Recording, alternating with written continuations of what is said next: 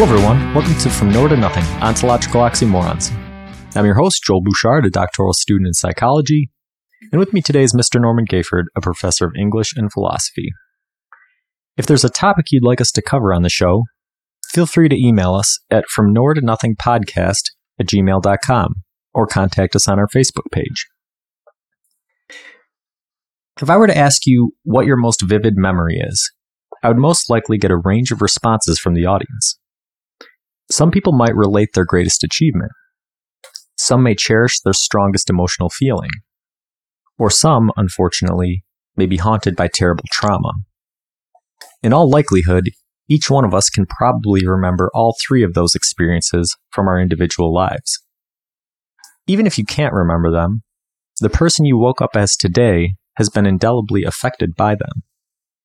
The greatest philosophical paradigms all have one area of study they share in common the study of experience.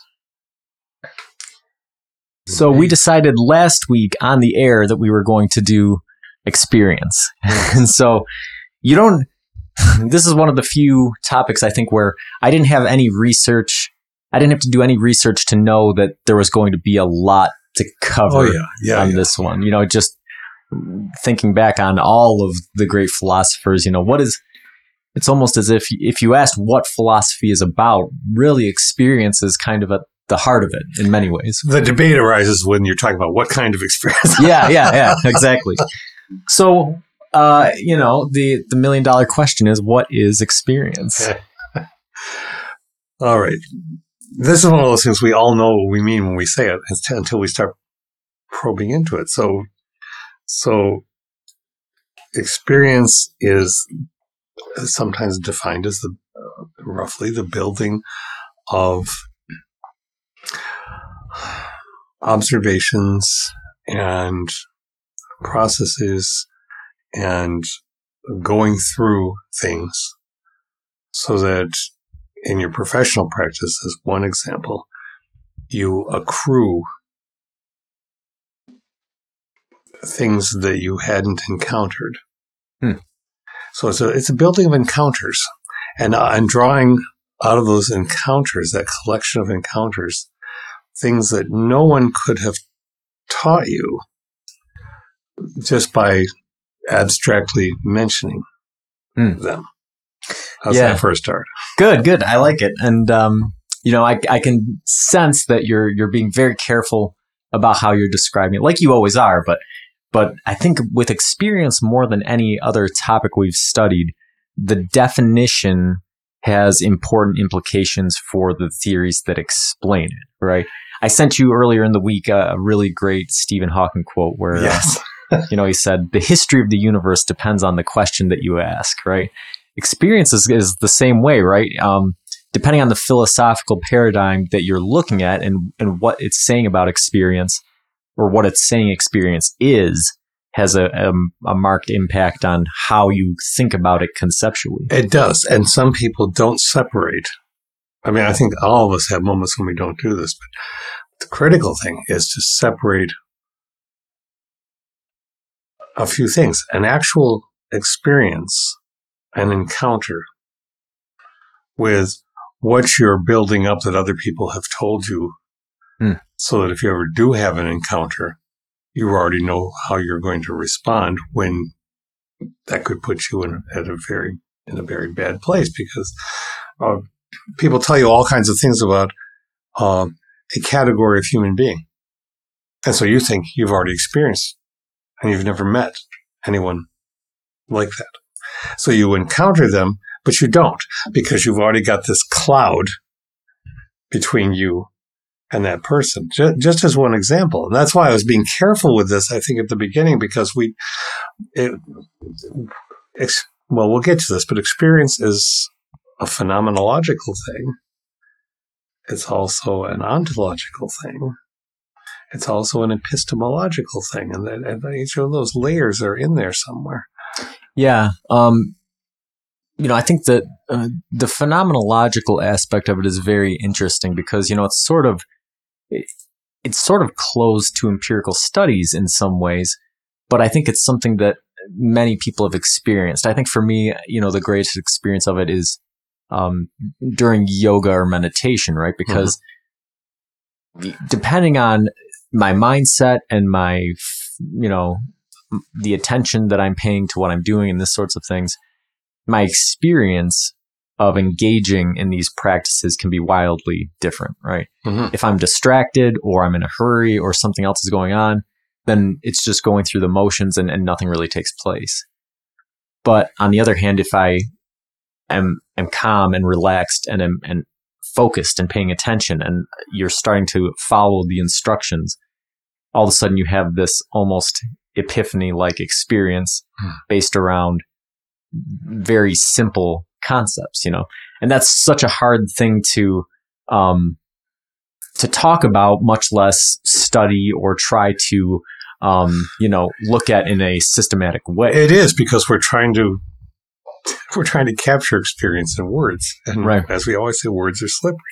Uh, but the etymology is interesting. In in the in the uh, 1200s, uh, the Latin experientia meant trials leading to proofs. Hmm. That's where the word experiment comes from. So uh, the knowledge you gain by repetition, and I know we're going to get to that that that too. Uh, and, and and as you go back and back and back, um, some people call it say that it's uh, having having done something and and and gotten really handy at it, having become familiar with something through practice. Hmm. um, so it has an element of the experimental, which is part of the offshoot of the word. It has the element of an observation with as a direct encounter, if you can even have a direct encounter, and, and people debate that. Yeah, that's interesting. You know, I, I think that when I think of experience, I think of it, um, the word experience, right? I, I don't think of it in the same way the etymology describes it, right? I, I think of an experience as being something novel. That's what pops into my mind Hmm. initially, not something that is repetitive, right? If I'm having an experience, I think of something that is new, right? I- don't think of coming up to play my guitar for the 6,000th time as, as having an experience. And I should, right? And Well, that- and and if you go with sometimes it- I can. If you but- go with the Zen, if you go with the yoga if the, that you just said before, everything is new right. if you pay complete attention to it because you will always find Hmm. something fresh in it. Well, none of us does that all the time, except for maybe some really accomplished yogis. But, but I think that that sense is there. Yeah. Uh, everything old is new again. Right, and I- truism. Yeah. And I think that that, to me, that's what having an experience is, right? Is that, that en- engagement with something in a new way, whether it's something for the first time or something for the millionth time, but it's- being, it's giving you something that is, it didn't, you Yeah, haven't experienced before. engaged, yeah. Right. So when was the the constitution of phenomenological experience first called into question? Who was who's the first? do we have a record of when this started to be thought about? You know, because it seems it's such a natural part of our our existence. It is. It is. And and we go right back to the the big guns and the old guys. Uh, uh, uh, Aristotle says an experienced person is a person who has acquired, in translation, a coping skill, Hmm. uh, an appropriate attitude, or a, a, a balanced sense of the situation you find yourself in.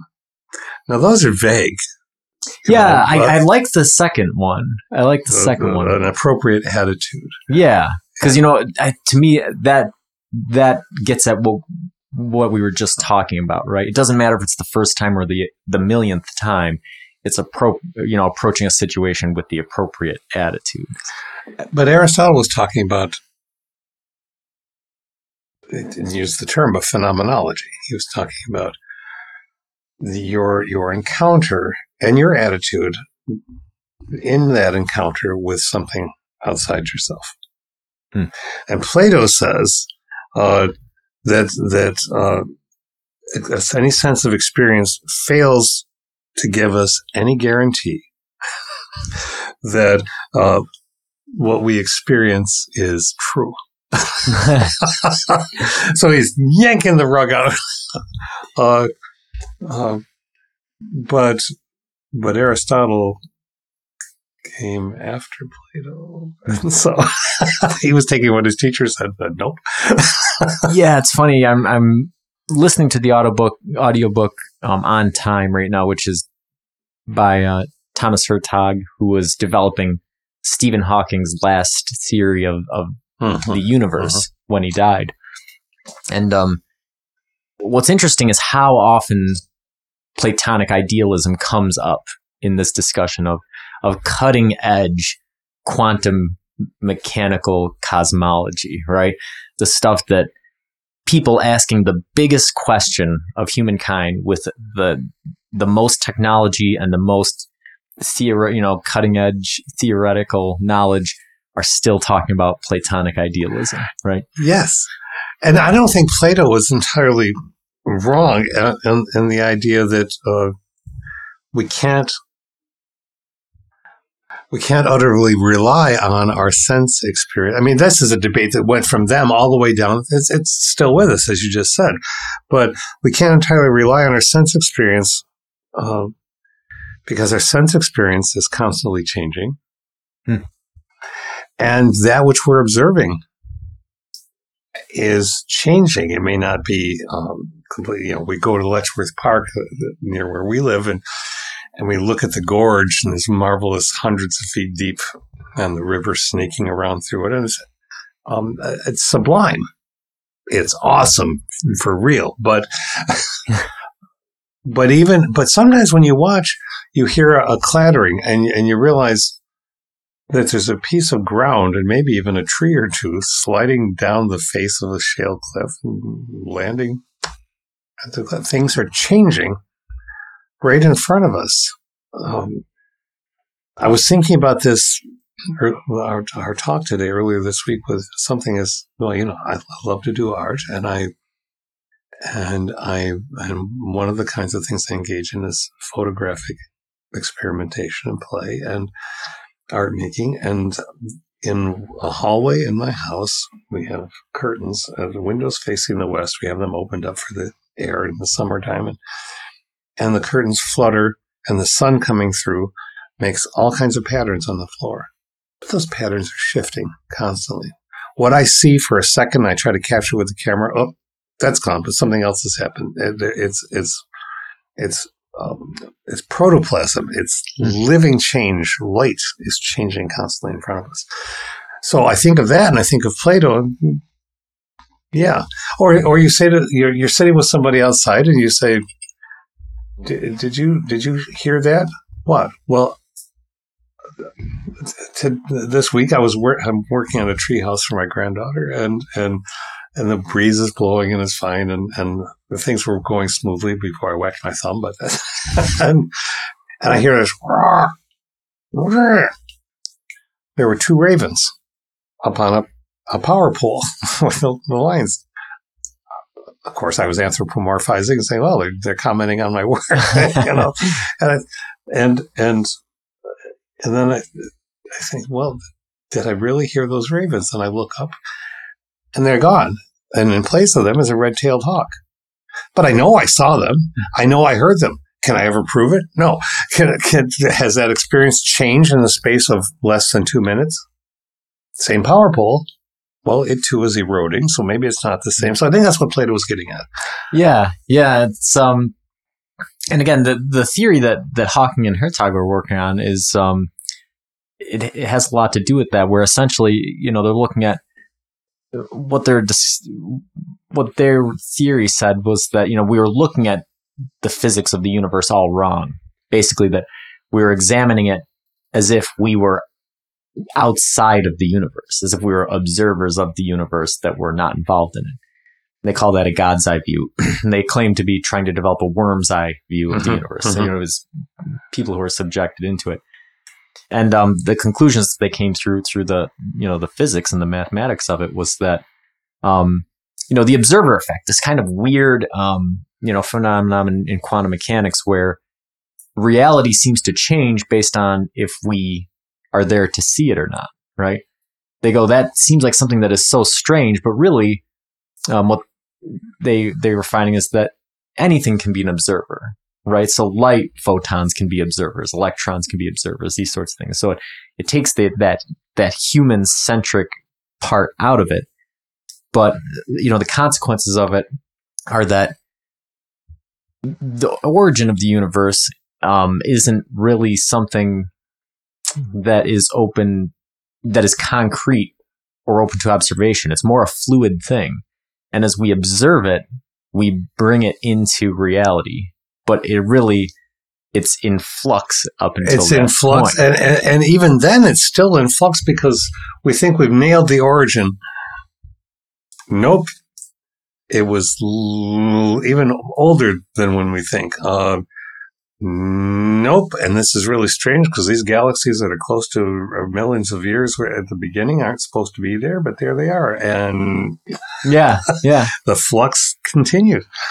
So yeah, I said before we started, uh, you know, that uh, I, I was going to ask some some hard questions, and so before we get into them, um, what is is there any other historical philosophical thought and experience that you want to cover? Was there has there been a progression throughout time that brings us up to the present, or have we been mostly struggling with Aristotelian and Platonic ideals throughout time? I think that. Um, I mean, there are many of the familiars talk about it. Um, in his first critique of reason, Kant uh, he he says experience is possibility.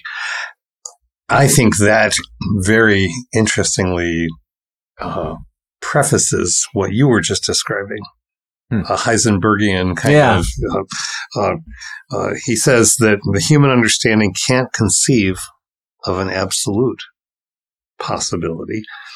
Just a relative one, and and so the idea of a possible experience. Uh, a whole experience of the whole universe is not possible. Uh, a whole experience of something vast, even, is not possible. And I think he's right about that. Yeah. And, and, and, I think that derives both from Aristotelian and, and Platonic uh, material. So I think it's rooted in that. But again, uh, I, I, defy any of us, whether we are in the Antarctic, which I haven't been in, but you know, when one tries to imagine reading what it's like to be in McMurdo Base, or or you're in a desert, or you're in a grand uh, forest, but you sit down or you stop for a moment, can you possibly take in everything that's around you and say that you really have noticed everything that's there? Can you can you concatenate all of it? And I don't think so. Yeah. No, I don't think so either. Um, which raises the question: Can there be a priori experience? Hmm. Tell people again what you mean by a priori. So, because I know I've defined this a yes, number of times. Yes. Uh, your so, turn. so, a posteriori, right, is experience through direct contact. A priori experience is experience um, sort of through the medium of thought or abstraction. So the question is can there be a prior experience, or can we only experience the medium through which the knowledge is gained. So in other words, if I'm saying no, yeah. you're the Arctic, right? right? So can I only experience the Arctic a posteriori, or does my imagination of what the Arctic is like, combined with research that I've read and, and stories that I've been told and these sorts of things, does that qualify as an experience? Well, it qualifies as an imagined experience, as a, as an abstracted experience, but it doesn't qualify as experience itself. No. First-hand experience is not the same as third-hand or as, as so experience. I think that I think an important part of the question is so the the a priori there yeah. is not is obviously not experience of the Arctic, right? But is it an experience at all? Hmm. Right to to merely think about the Arctic and and try and try just trying to imagine it is that an experience yeah i th- i would argue it is because you're having a, a, a very complex process going on where your eye isn't counting blots blots on or pixels blotches on a page or pixels on a screen you're we we are interpreting them pulling them in then starting to categorize them and cross reference them with the things that we know.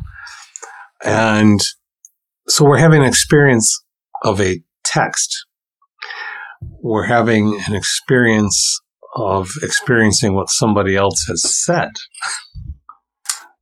Yeah, I think, and I think that neuroscience backs us up here because there's been a lot of research that has looked at people under fMRI imaging, um, and you know they found that you know through through that and through looking at mirror neurons and things that without doing anything, observing somebody doing something or reading or watching, um, it'll excite a lot of the same parts of the brain that are associated with actually experiencing the thing. Mm-hmm. And uh, an interesting study that I saw this week um, was regarding uh, reading comprehension. And so the way that they did it was, you know, at a museum, they had people reading placards, you know, and then they were testing their knowledge afterwards. And what they found was the people who retained the most information were the people that they instructed before reading the placards to say, all right, you know, when you're looking at this piece of art, pretend that you're an art thief and pretend that you're doing research on the piece before you take it. Those are the ones with the best reading comprehension, right? So it's this imagined experience of putting yourself into a specific situation, a specific profession. It's an intention. Then, right, right. It's giving an, it's giving an intention or an imagined context to the knowledge that you're about to experience. Yes. Yeah, that and that's you know it's in, uh, because that that is it's an interesting new way of framing it. But the, when I was being trained in teaching, uh, the, this came up not in those terms, but it's who reads better, somebody who has a purpose for reading, or somebody who's just sitting and reading. And and generally, even then, in the 20th century, that the, the indicators were that if you give somebody a purpose for reading but it needs to be purposive beyond getting a grade. Mm-hmm. you know, not not something low level like that. Is why why am I reading this? Yeah, and this this comes back to what we were talking about early in the episode. You know, this how my conception of an experience is something that is novel, regardless of whether it's something new or something that has is familiar but it had there has to be some novelty in it in order for for me personally to think of it as it being a capital E experience, right? Yeah. Um, and that's part of when I approach music. Part of the way that I, I approach songwriting, right, is that you know some some days I come up here and I noodle around on guitar, and there's no purpose to it, right? And what happens is when I do that, that kind of falls into I think what most people consider practice, right? I run through chords, I run through scales, you know, occasionally I, I come across something that's cool and new and I take a video. So I remember what I was doing with my finger position and what it sounded like. And I have it for later if I want to make a song out of it. But for the most part, it's this sort of rote practice that keeps the muscle memory there. Mm-hmm. But when I go to write a song, um, the, the purposeful intent is very similar to the the study that I just relayed. I sit down and I go, since I do all the instruments myself, mm-hmm. um, part of what I have to do is I have to go, all right, I'm going to pretend that I'm a bass player in a world famous rock band, right? What would I do in this song, right? That would stand out. And you, and that puts you in a different frame of mind than just being a guy in his home studio, right? Because having the, the prestige, right, of being a world famous bass player, that gives you license to do things that normal people can, right? You know what? I'm going to put a phaser on the bass because I'm famous and I can do that. Nobody can tell me how to play bass. Well, the thing is, even as a normal guy in your bedroom, nobody can tell you how to play bass. But through yeah. rote practice, you just sort of establish that that's something that you can't do, right? And so, if you approach each instrument that way, um, and and you try to put your yourself in the the distinct mindset of a drummer, of a bass player, of a singer, and what those individual pieces will do, um, you know, what I've found for me is that when I listen to my work, which is solo work against other musicians' solo work, I think the mind tends to sound more like a band made up of different people rather than just one person doing something, hmm. right? Um, and that's a completely subjective view that could be could be off the mark, but but that's what I'm going for, right? I want it to sound like a song that was put together by people who were were thinking about their their individual parts and how they work together rather than just one person trying to put up something. But that's what you want the audience to experience. Yeah, yeah. An individual who's a band. Right. I- I- okay. So you're bringing up all sorts of things in advice. So here we go down the path, and there are those questions over there. We're, we're circling around them. Uh, all right. So, so uh, Socrates, uh, as far as we know in Plato, believed in pre-existing knowledge. On Plato's forms, you know, we were born into the world. We we had all these experiences. We lost them. We have to try to recover them. It's it's very it's much more complicated than that, but that's it in a sense. Now they didn't know anything about genetics, or, or uh, uh, but I think about that sometimes, and I think, well, pre-existing knowledge that's not the same as how your your base sequences work, your, your coding, but there are seemingly pre-existing, not free will uh, themes, skills, or predispositions towards skills, or that that somehow are within us, Hmm. and and so I don't just throw them all out, but I don't, but I, but I just wildly reinterpret them. as, Well, okay, they had no idea about genetics, but now that we know about genetics, maybe there's something pre-existing that we that we acknowledge. But still, I mean, the the, the idea that generally we can't be absolutely sure um, uh, of of what an experience we've had is. Hmm. We interpret it as soon as we've had it. We we might be uh, skeptical. We might be uncertain and we're probably going to get more from the experience by being that way. I think that's what what uh, Kant was getting at. I think that's what Descartes was saying. We we can't necessarily believe the interpretation or the, believe what our senses are giving us, and and the old saw of, of, of don't believe your eyes, don't always believe your eyes. Well, don't always believe your ears either coming here today, I had the, the most mundane of experiences. When I, I came up the hillside before I turned onto Water uh, Street, uh, my ear popped. you know, as ears do when you change a just a, a, a, bit of altitude, so to speak. And and suddenly I heard different things in my left ear than I'd been hearing earlier in the morning. It was my ears taking in that that had altered so maybe I, I, I, heard something that I wouldn't have heard before that was still there because, yes, there's a sound in the forest when a tree crashes, even if we're not there. um, so I think that they, they are right about this idea that it, uh, uh, our perceptions, I think what they're getting at is that our perceptions can limit us hmm. if we are too absolutely certain about our perceptions and thus experience experiment the scientific attitude has something going for it.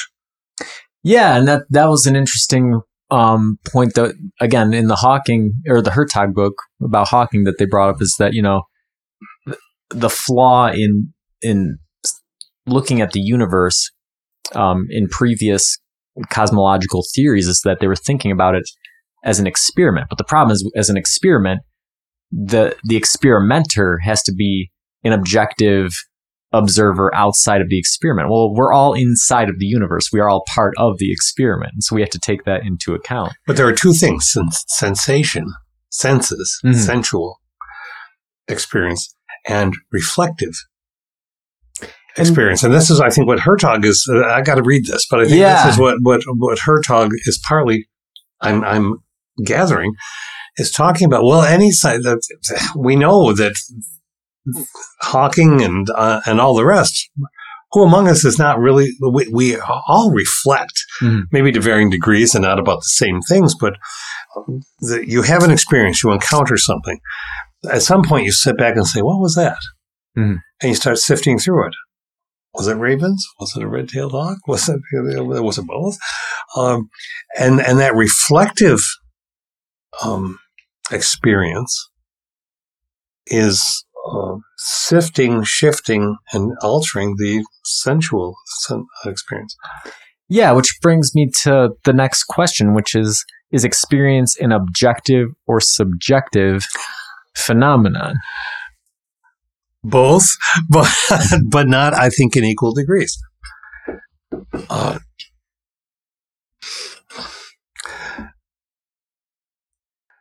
if I walk to a promontory and I, I I'm on the overlook, which is a marvelous word for what we're talking about, an overlook. Hmm. And I'm I'm uh, in the fall, uh, let's say in the autumn in in this part of the world, that I'm looking at colors of trees, and I'm taking them in, and I'm wanting to paint them, and and and and, and all. I am perceiving through my senses color. I'm taking in the temperature of the air through my fingers and all, and all those kinds of things. And that's, um, it, I think that can be argued that that's objective in the sense that there is a, a, a physical filtering going on. Hmm. I wouldn't say it's absolute because your experience and my experience are going to be two different things. So, but, but, but the physical, eh, the apparatus that we take the world in, however we do, I think that's, um, that's objective in the sense of the machine working. But, Yeah. but the subjective then just moves in and Yeah, it's it's I takes think over. you used an interesting term there, which is uh, filtering, right? Hmm. Because uh, if you can't tell, I've been listening to a lot of physics audiobooks recently. Kidding.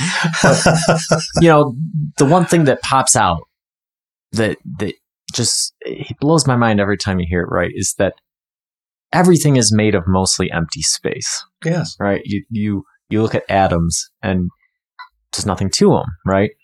And everything is built out of atoms and molecules. So all of these things are built up and they're they're mostly empty space. And then you start thinking about that. You start looking at things in a new way and you go, okay, well this that tree is mostly empty space. And if I zoom out a little bit, I can see that okay, there's there's these individual cells that are interlocked. And if I zoom out a little bit more, I can see, okay, well, there's these tiny, you know, organic machines that are giving this tree a green color. Or maybe those organic machines have died and now there's a keratin underneath that's giving it an orange color. Um, and then these things are connected by these little membranes and then those membranes break and a leaf falls to the ground and, and you go out farther and you go, well, there's limbs on this tree. And then you go out farther and you go, oh, all you, you keep going and going. And you say, my conception of a tree, my experience of a tree has radically changed from the beginning of this experience to the end of it, right? Yeah. Looking at the tree as a whole is a completely different thing than imagining the tree at a molecular level or looking at the tree through a microscope. I just bought for my my nephew um, this thing that I saw advertised called a, a, a mini scope, a little handheld microscope that zooms things to 120. I haven't given it to him yet; it's for his birthday, but I, I bought two. I got one also, but but you know, it's just an interesting way of being able to run around and not have to bring a microscope with you, but be able to put your eye up to something and see it at a level that you don't get to experience on a regular basis. And you Hmm. see these cells, and it, the ship of Theseus pops out, right? Is the cell the tree? Is the tree the forest?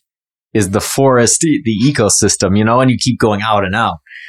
And that's, that's the part where this idea of objective and subjective experience gets really blurred, right?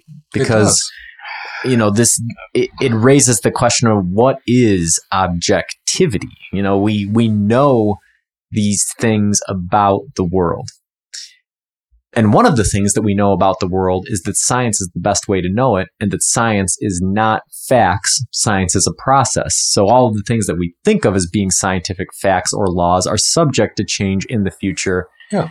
and be and revisions It's a process of explanation. It's a process of description. Right. But you can still look at these things and you can still see plant cells. Um, and you can still have a subjective experience of a tree as a whole or Sure. parts of it. And you go, well, how much of this is the real experience, right? Is it all of this complicated thought process that I've gone through in my head? Or is the experience merely the light photons hitting my eyes and then the electrical signals bouncing around in my brain, right? Mm. Both. really, I mean, it's oh my gosh, because that reflective the reflectivity that you're engaging in is helping you know trees better and differently than you would have otherwise. And it's a marvelous gift for your nephew. You're, I'm, I'm one of your tribe on that kind of stuff, but it, it, make, it makes me so appreciate. I wish my, my first philosophy professor who really launched me on all of this. And I was clueless. um, and I still am, but I'm much more informed in my cluelessness than, I, than I used to be. Um, I, I, wish that he could hear this conversation because I remember, uh, to my to my shame, the, the first day when he, he walked in and with utter glee in his face, he, he said, "Ladies and gentlemen," and he rapped on the table. What is the tableness of the table? Now that's a platonic question. Hey, right. Then he picks up a chair and drops it. What is the chairness of this chair? And I'm going, what? and now I'm sitting there saying, of course, because we experience solidity, even though at, at the molecular level or the particulate level, the quantum level, no, the solidity doesn't exist. Hmm. So it's the levels uh, at which one is able to perceive so there's, I would still, uh, I argue that there's an objectivity that is um, contextualized by whatever limitations each of our senses has in combination. But we have an objective sense of things from the view that we can have unaided by anything other than our own apparatus. Hmm. And, and as we accrue things by well, even getting down on our knees and looking at something. I mean, I was on a walk earlier this week and totally unnoticing until I, something I, I was noticed. I became aware of something along the, the path near a lake, and and then a friend pointed out, "Oh, snails." Oh, and and and so I I stopped and I looked they're moving. Well, of course they are. And then you get down on your hands and knees and you're watching, and here's this creature with these little antennas mm. just sliding along and pulling back in and sliding along. And you notice that the whorls of the shells are different values of color and different. But you're hiking along, blah, blah, blah, blah, blah, blah, blah. Those mm. snails are still there. Yeah. Uh, but uh, objectively, I was not taking them in. But when I took them in, even with my own limited apparatus, I could get closer but I can't see them at a molecular level. Right. And and so that I guess I'm messing with the word objectivity, but yeah, I think that I think I know what you're getting at though, and I think that that's that the objectivity relates to the sensory apparatuses that are connected to the brain, and so there's an objectivity, and I think that our human sub subjectivity can hide some of that because, like we talked about in last week's podcast, right? Up to 95% of our cognitive processes are, are automated, are, mm-hmm. we're, are subconscious. We're unaware of them, right? So, you know, as a result, our brain, you know, in addition to our sensory apparatuses filtering out a huge swath of reality, on top of that, our brain itself is filtering out huge swaths of the sensory apparatuses in order to distill down what our subjective experience of the world is. So I think that the objective part is is what we're perceiving.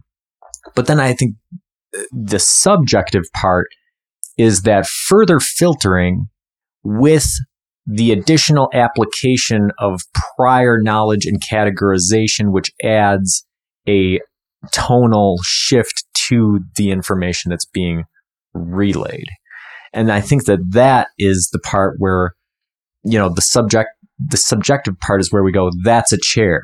Even though the table could be used as a chair and a chair could be used as a table Mhm. if you wanted to, you know, Mhm. or as any number of different things, right? There is no, you know, sorry, Plato, there is no objective chairness, right? There, there is nothing that makes something a chair other than our, our prefrontal cortex taking all of the information that we have throughout our lives and then taking in the objective information of the sensory perception and then trying to reconcile the two. This is our need for. Um, I'm just going to say it. That, next week we may talk about order. This is our, our our need for the artificiality of order. So much uh, disservice has been done in in previous centuries, as an example, to um, to overlaying anthropomorphic, um, culturally uh, privileged ideas about how nature works. So, so a misogyny, for instance, is built into the, the Linnaeus's classification of, of plants. Hmm. And, and just as a beginning, you know, and I never realized that until I read and was taught and shown and how this all, all works. So even when we think we're being objective, we're not necessarily being true to how things are. As an artist, my teacher, um, she always says to me, and, and I have internalized it and, it and it works. Draw what you see. Not what you think you see, Hmm. which doesn't allow, which doesn't disallow interpretation. Quite, quite the opposite. In drawing what you see, the pain in a face or the wonder in a face, the aliveness of the moment comes out. You don't see an eye, you see a sort of a, a, a spot. Hmm. You see a shadow, you see shadows, you see geometric uh, shadows and light. And if you render those, you're more likely to get an essence of the human being if you're drawing a portrait, for instance, than if you're saying, well, I know that the irises are there, so I'm going to put in all the lines because we have the iris. No, no, no, no. You don't know that because you, you know it in your, your knowledge, but you don't see it. So art uh, tends to take you to a very interesting, a sublime combination of of the objective and the subjective because by by rendering objectively what you see you are capturing something um, unspeakably uh, measurable Yeah. No, I think that that's really well said. So now I'm I'm going to shift. I'm going to go back to your snail, right? I think I've mentioned it on the show before that um, scientists discovered the most simplistic uh, neuronal system in any animal in a snail, Hmm. which was essentially it had two nerves and it was a binary system that says tells the snail when to eat and when to stop eating. So that raises the question is experience restricted to conscious beings? Going back to our tree, right? Our tree is alive. Our tree does not have a neuronal system. Does the tree experience things? oh such a lovely question Because we know the yeah, snail, right? The snail yeah. with its simplified neuronal system does have a subjective experience. It's a vastly different to humans, right? Because it does not have a prefrontal cortex to reflect. It does not metacognate. It does not critically think. Its sensory perceptions are are wildly different and simplified in some ways, and some animals are vastly more um, advanced than ours. right but they when we get to things that do not have neuronal systems, do they have experiences right? Yes, I think so. I think so because if you take the if you take the definition of experience as an accruing of encounters, we know now, who knows what we'll know in 10 years, but we know now that in a complicated forest, we'll go to the trees, that, that messages about the environment and things that are happening to other trees and other growing uh, other plant life connected to the trees, there are there are messages, for lack of a better word, that are conveyed and decisions, for lack of a better word, because it's out of consciousness that we get, because we don't know entirely what consciousness yet is yet either. But a, but a cer- certainly experience of drought causes messages to go through the root system, the, the complicated root systems, which sort of remind one of a synapse and so on, but any, a nerve system that lets more water go to one thing than to another. Mm-hmm. That allows for sharing of water. Now, I can't call that anything other than uh, uh, an, at the very least an accrual of experiences that, that has led to um, a cause and effect. Yeah, so we've discussed this on the show a, a couple times, and the science is is fascinating. They have this, uh, you know, mycelium, this this fungus that connects a forest underground, and um, what they found is that the the fungus will, re, you know, take nutrients from one thing and pass them on to another, and that you know, there's sort of behavioral aspects that play into it, right? A, a tree is more likely to share nutrients with its offspring mm-hmm. than with other trees, right? A tree that is dying is more likely to jettison its nutrients into the forest than one that is thriving. So these do appear to be behavioral experiential things. And I think that it raises um, a very important thing that I, I, think science loses sight of in some regard, which I'm, I'm discovering through my studies in psychology, which is mm-hmm. that neurons, the electrical system of the brain, is only half of the equation in cognition, right? The electrical impulse, and I think that the, the bias towards that is based on our technology, right? Our fMRI and, and our other technologies are electrically based. And so we, we, we give electrical signals a preferential space when talking about the brain, talking about cognition.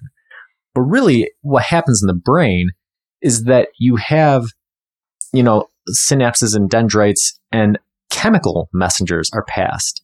And then the chemical messenger excites an electrical signal. And that electrical signal just stays within the, the individual neuron. And when it reaches the end of that neuron, it lets another chemical messenger go.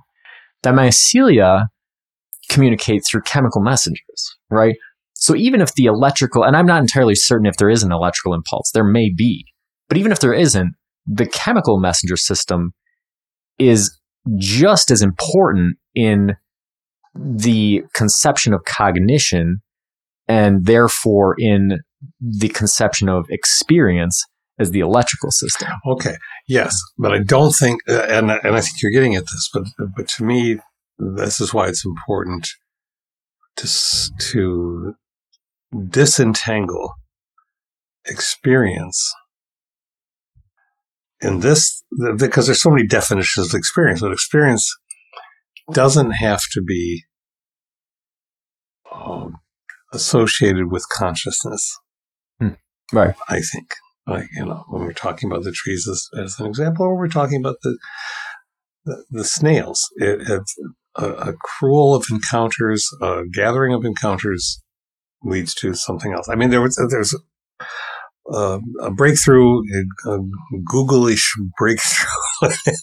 one of the, the, parent company or one of the sub companies that, that working with combining the idea of artificial intelligence and uh, so on with with robots. And so and, and, there was an abandonment of that on the part of some of the companies around 2017 because it was getting nowhere. But apparently it's beginning to get somewhere so it was in, it, I don't know if you saw it in the news this week, but there's this robotic arm and uh, it's been, uh, it, it was given or gathered all kinds of information and there's a whole range of plastic figurines put in front of it and it's it's asked to find the creature that is extinct and it buzzes around, buzzes around, stops, lifts up a dinosaur.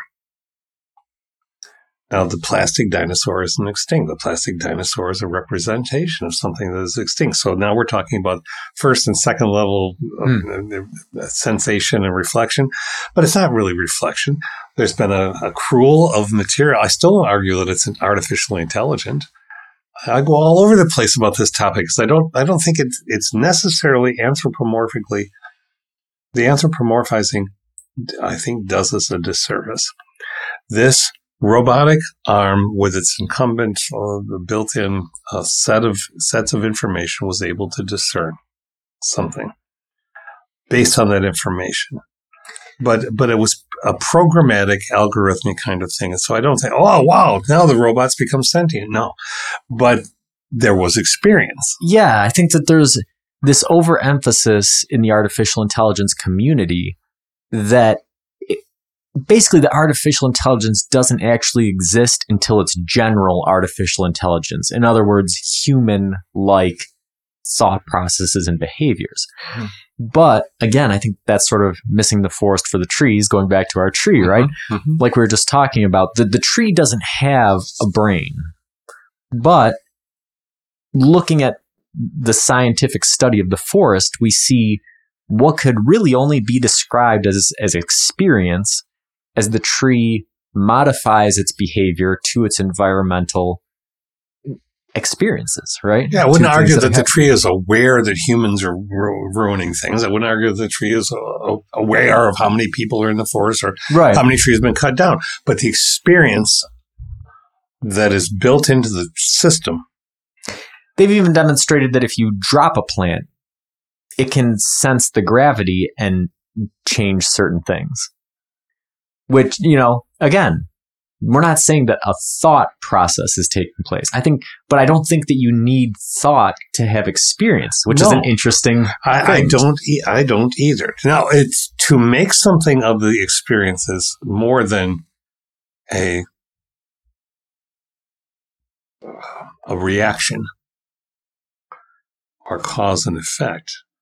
To reflect on the experience, that's where I think the intelligence and this the species, multiple species, maybe whales do. I don't, I don't see any reason to think not, given what we're what we're discovering, or octopi, octopuses. Mm.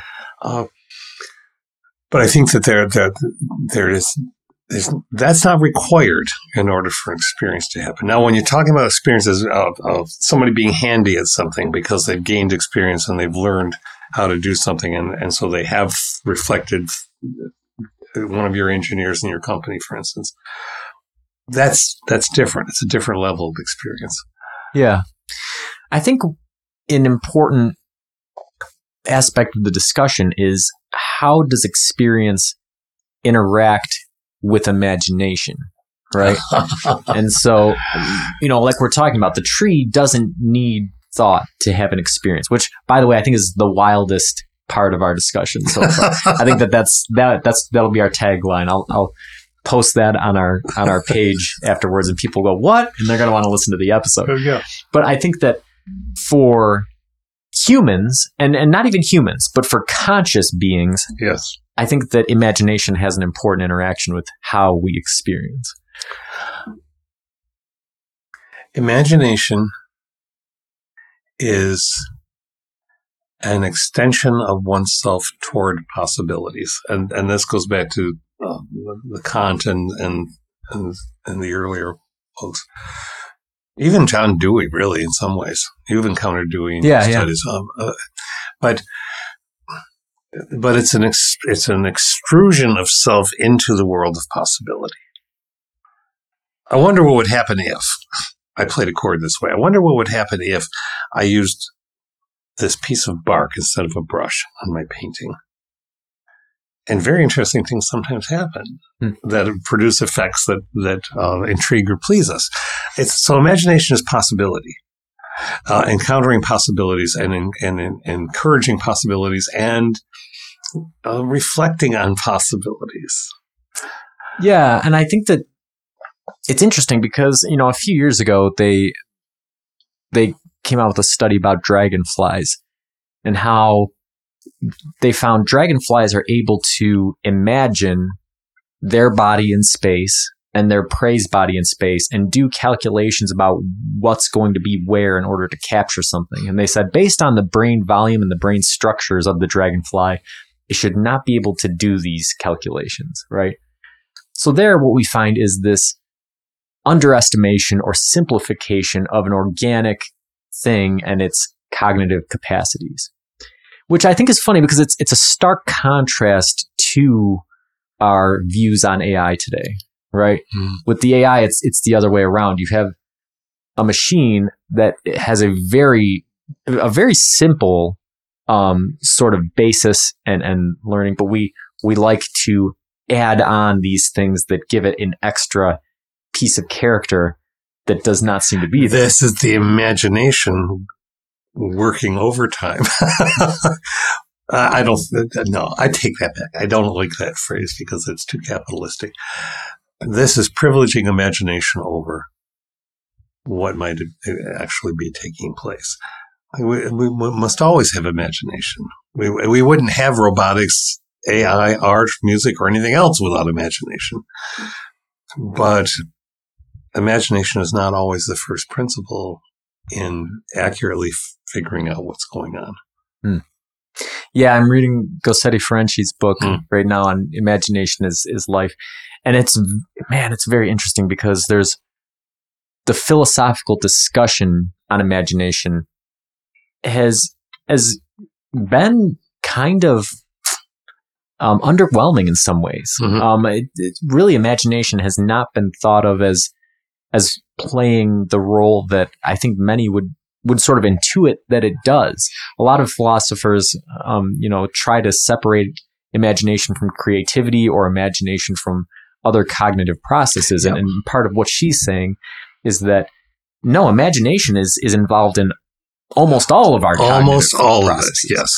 and even you know i think that that's when we go back to the question of you know subjective versus objective experience that's a big part of it you know when we talk about the objective part being the um you know our sensory perception through our limited apparatus and the subjective part being the integration of that experience with the categorization and the prior knowledge that integration is an imaginative process. Yes, it is. Yes, yes, it is. And and and she's right. And, and that's why I'm saying I don't want I don't I, I just don't want to make imagination a transactional thing. Yeah. You know, working overtime. Well, well, well, we're we're using too much imagination. It's not that. It's it's the it's the how how Yes. you imagine how you're imagining yourself into something. Right. What we what we I think the example that she uses in the book, right, is that if somebody hands you a cup, you can look into that cup and see the bottom of the cup. You can imagine the bottom of the cup, and you can probably be imagine it very close to what it looks like, but you Mhm. do not know what it looks like. And so imagination is good because it allows us to project that and but it's also can lead you astray because if you expect the bottom of that cup to be blank and you turn it over and there's a maker's mark or something else on there, then your imagination was incorrect. Right. And so looking, letting your imagination think about the possibilities is both a magnificent, awesome thing that, that we have, a capability that is incredible, but it's also something that needs to be tempered with the objective experience that we have Or adjust to it. Adjust to it. Yes. Yes. Tempered with, tempered with, or adjust to. We're saying the same things. If you insist, no, no matter what, I know that the bottom of that cup was going to be something, and then you find that it's something else, and you won't acknowledge it. That's Mm-hmm. that's not imagination anymore. That's delusion. Right. Yeah, exactly. Exactly. And I think that, that that right there plays into what we've been talking about when we when we think about AI or when we think about dragonflies Mhm. or when we think about the history of the universe. That's interesting because Hawking and Hertog use a, a the also use the example of the cup talking about the Big Bang. They say that you know this idea that there's there's a hole at the bottom is wrong. The cup comes down and then at the bottom it just swirls, right? So across you know cosmogony all the way up to how we imagine experience, this metaphor of the cup transcends it. And that's the power of imagination, but also the power of the experience of a visceral cup. You know what you just took to me too? The, this this old children's song, a folk song. There's a hole in your bucket, dear Liza, dear Liza. There's a hole in your bucket, dear Liza, a hole. And it's an argument back and forth. No, there's not. well, then fix it. I fixed it, but, you know, physics comes to there's a hole in your bucket. right, right. Yeah, man, that was fun. Until next time, keep pondering.